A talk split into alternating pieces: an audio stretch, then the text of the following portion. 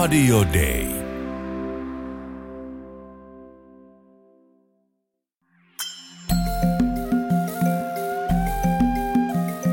Usko, toivo, rakkaus. Mutta suurin niistä on rakkaus. Kirkko maailmalla. Lähetä leipäsi vetten yli, kaukaisen taivaan alle. Tai anna hoiva ja lämmin syli elämää aloittavalle. Lähetä viesti ystävyydestä, toivosta, jota ei etäisyys estä. Lähetä rakkaus, joka ei muutu, josta ei hyvyyttä puutu. Siellä, missä lapsi oppii lukemaan, ajatusten reitit sanoin pukemaan. Hiljaa kypsyy siemen, kerran kukkii puu. Tuoksu yli merten, kauas kantautuu. Kirkko maailmalla. Tervetuloa kuuntelemaan Suomen lähetysseuran Kirkkomaailmalla ohjelmaa. Minä olen Tarmo Ylhävuori. Vieraanani on kirjailija, runoilija ja sanottaja Anna-Mari Kaskinen. Anna-Mari, sinulta on ilmestynyt juuri lähetysseuran kustantama runoja ja mietelmiä sisältävä kuin lapsesi olisi hän kirja. Luit hetki sitten yhden kirjan runoista. Kirjassa on vahvasti läsnä lapsuus ja vanhemmuus. Miksi olet halunnut kirjoittaa teoksen? Ensinnäkin tästä kirjasta sen verran, että noin vuosi sitten Eivor NG Suomen lähetysseurasta oli yhteydessä ja, ja kysyi, että, että kirjoittaisinko jonkun kirjan lähetysseuralle. Ja silloin jäin asiaa miettimään. Tosiaan, kun ajattelin, ajattelin tätä, tätä tehtävää, joka mulle annettiin, niin ehdotin tosiaan, että jospa tämä kirja olisikin tämmöinen, joka ikään kuin kannustaisi ajattelemaan lapsia ja myös auttamaan heitä niillä tavoilla, joita meillä itse kullakin on, on mahdollisuus käyttää. Lapset on, on tärkeitä ja olen pitkän seurannut Suomen lähetysseuran työtä lasten parissa. Olet itse neljän lapsen äiti. Mikä merkitys omilla kokemuksillasi on kirjan syntyyn?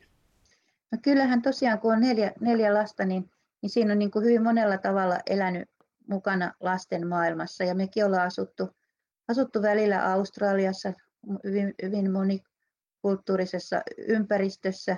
Lapset on käynyt koulua eri kulttuureista tulevien lasten parissa ja heitä on ollut ystäväpiirissä.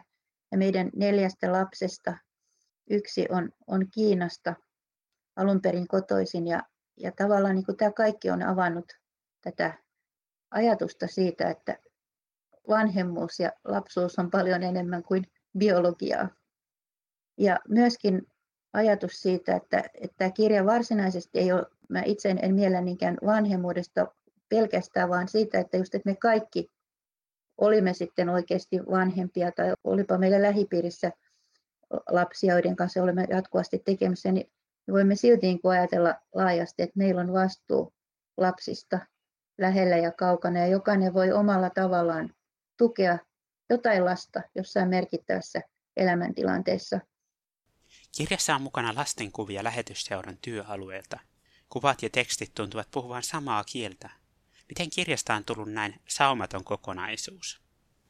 No itse asiassa tämä oli hyvin mielenkiintoinen siinä mielessä, että minulla oli aluksi jo valmiina runoja tätä kirjaa varten, mutta sitten kun olimme sopineet, että, että kuvitukseksi tulee, tulee lasten kuvia eri maista lähetysseuran työ, työalueelta, niin kun mä sain ne kuvat eteen, niin ne, jotenkin ne lasten kasvot alkoivat puhua.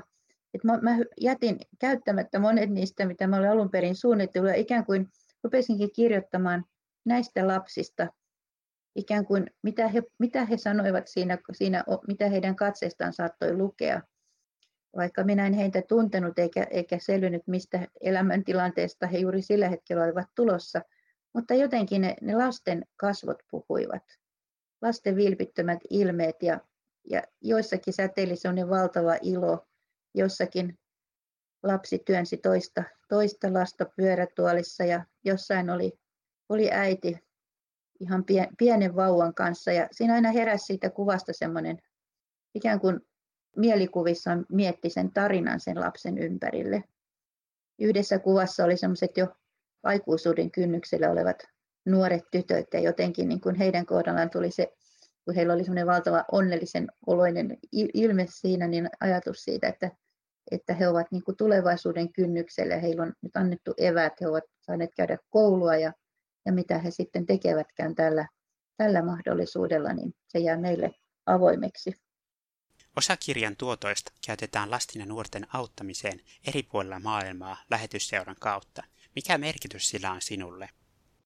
No se oli mun oma toiveeni. Et mä ajattelin, että kun mä nyt tämmöisen, tämmöisen kirjan teen, niin jos voi omalta pieneltä osaltaan sitten vaikuttaa siihen, että, että tällä kirjalla voisi mahdollisesti olla jotakin, jotakin tämän kirjan kautta voi sitten tukea joitakin lapsia ihan konkreettisesti. Ja samalla se on ikään kuin kiitos siitä, että, että miten paljon mä olen oman elämäni saanut Suomen lähetysseuran kautta sisältöä ja ymmärrystä ja myöskin on saanut olla mukana monissa mielenkiintoisissa hankkeissa. Sillä oli tosi suuri merkitys silloin, kun olin nuorena opiskelijana tullut juuri Helsinkiin ja lähetysseura otti ikään kuin meidän Pekka Simojoen ja minun laulut hyvin vahvalla tavalla käyttöön ja me saimme suuria haasteita, paljon suurempia kuin mihin meillä oli, olisi ollut resursseja, mutta niiden haasteiden myötä me saimme myös oppia. Ja tosiaan tämä afrikkalainen gospelmessu oli, oli semmoinen ensimmäinen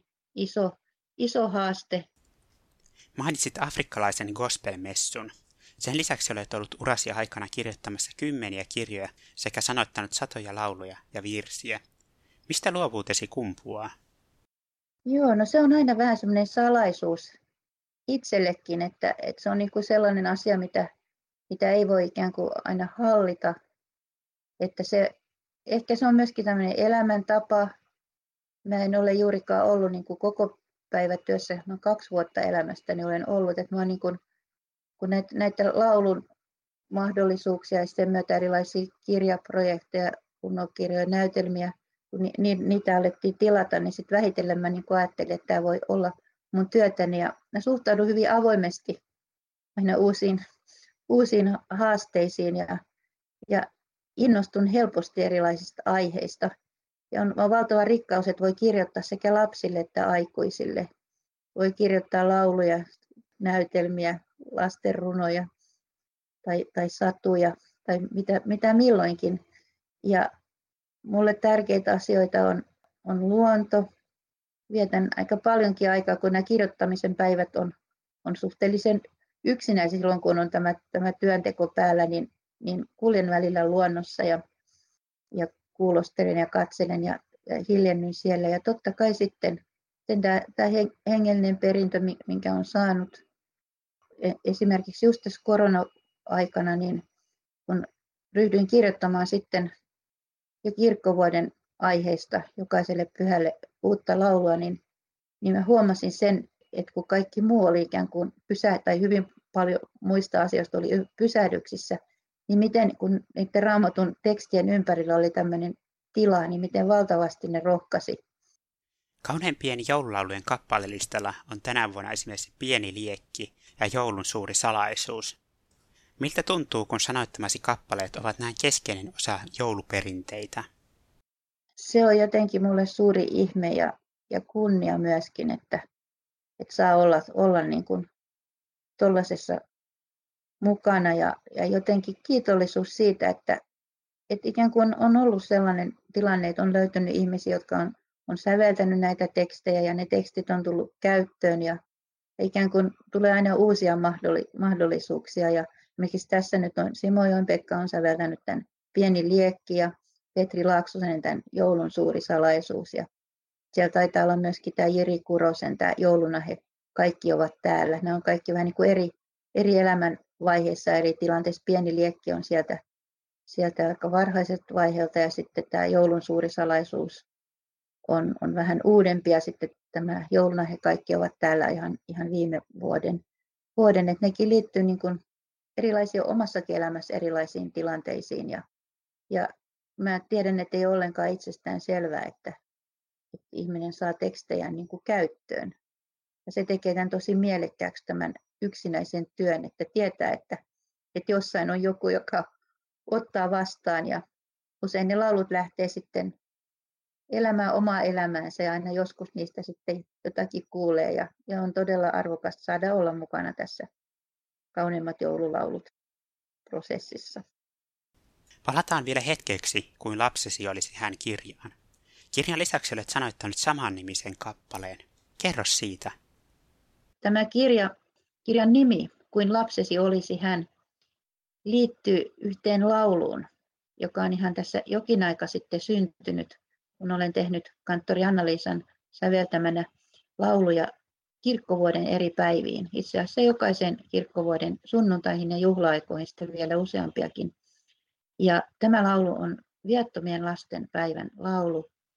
Ja siinä ajatuksena on, että voisimme katsoa näitä kaukaisia lapsia tai lapsia lähellä, kuinka vain ikään kuin jokainen heistä voisi olla meidän lapsemme.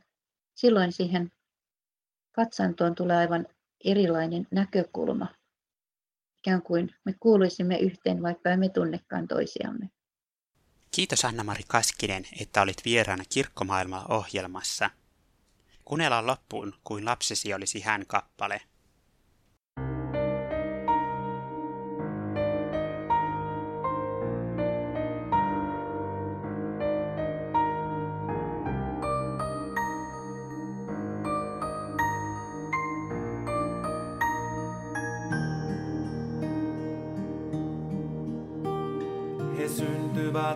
Lapsuuden viattomuuteen, maailman kauniiseen uuteen.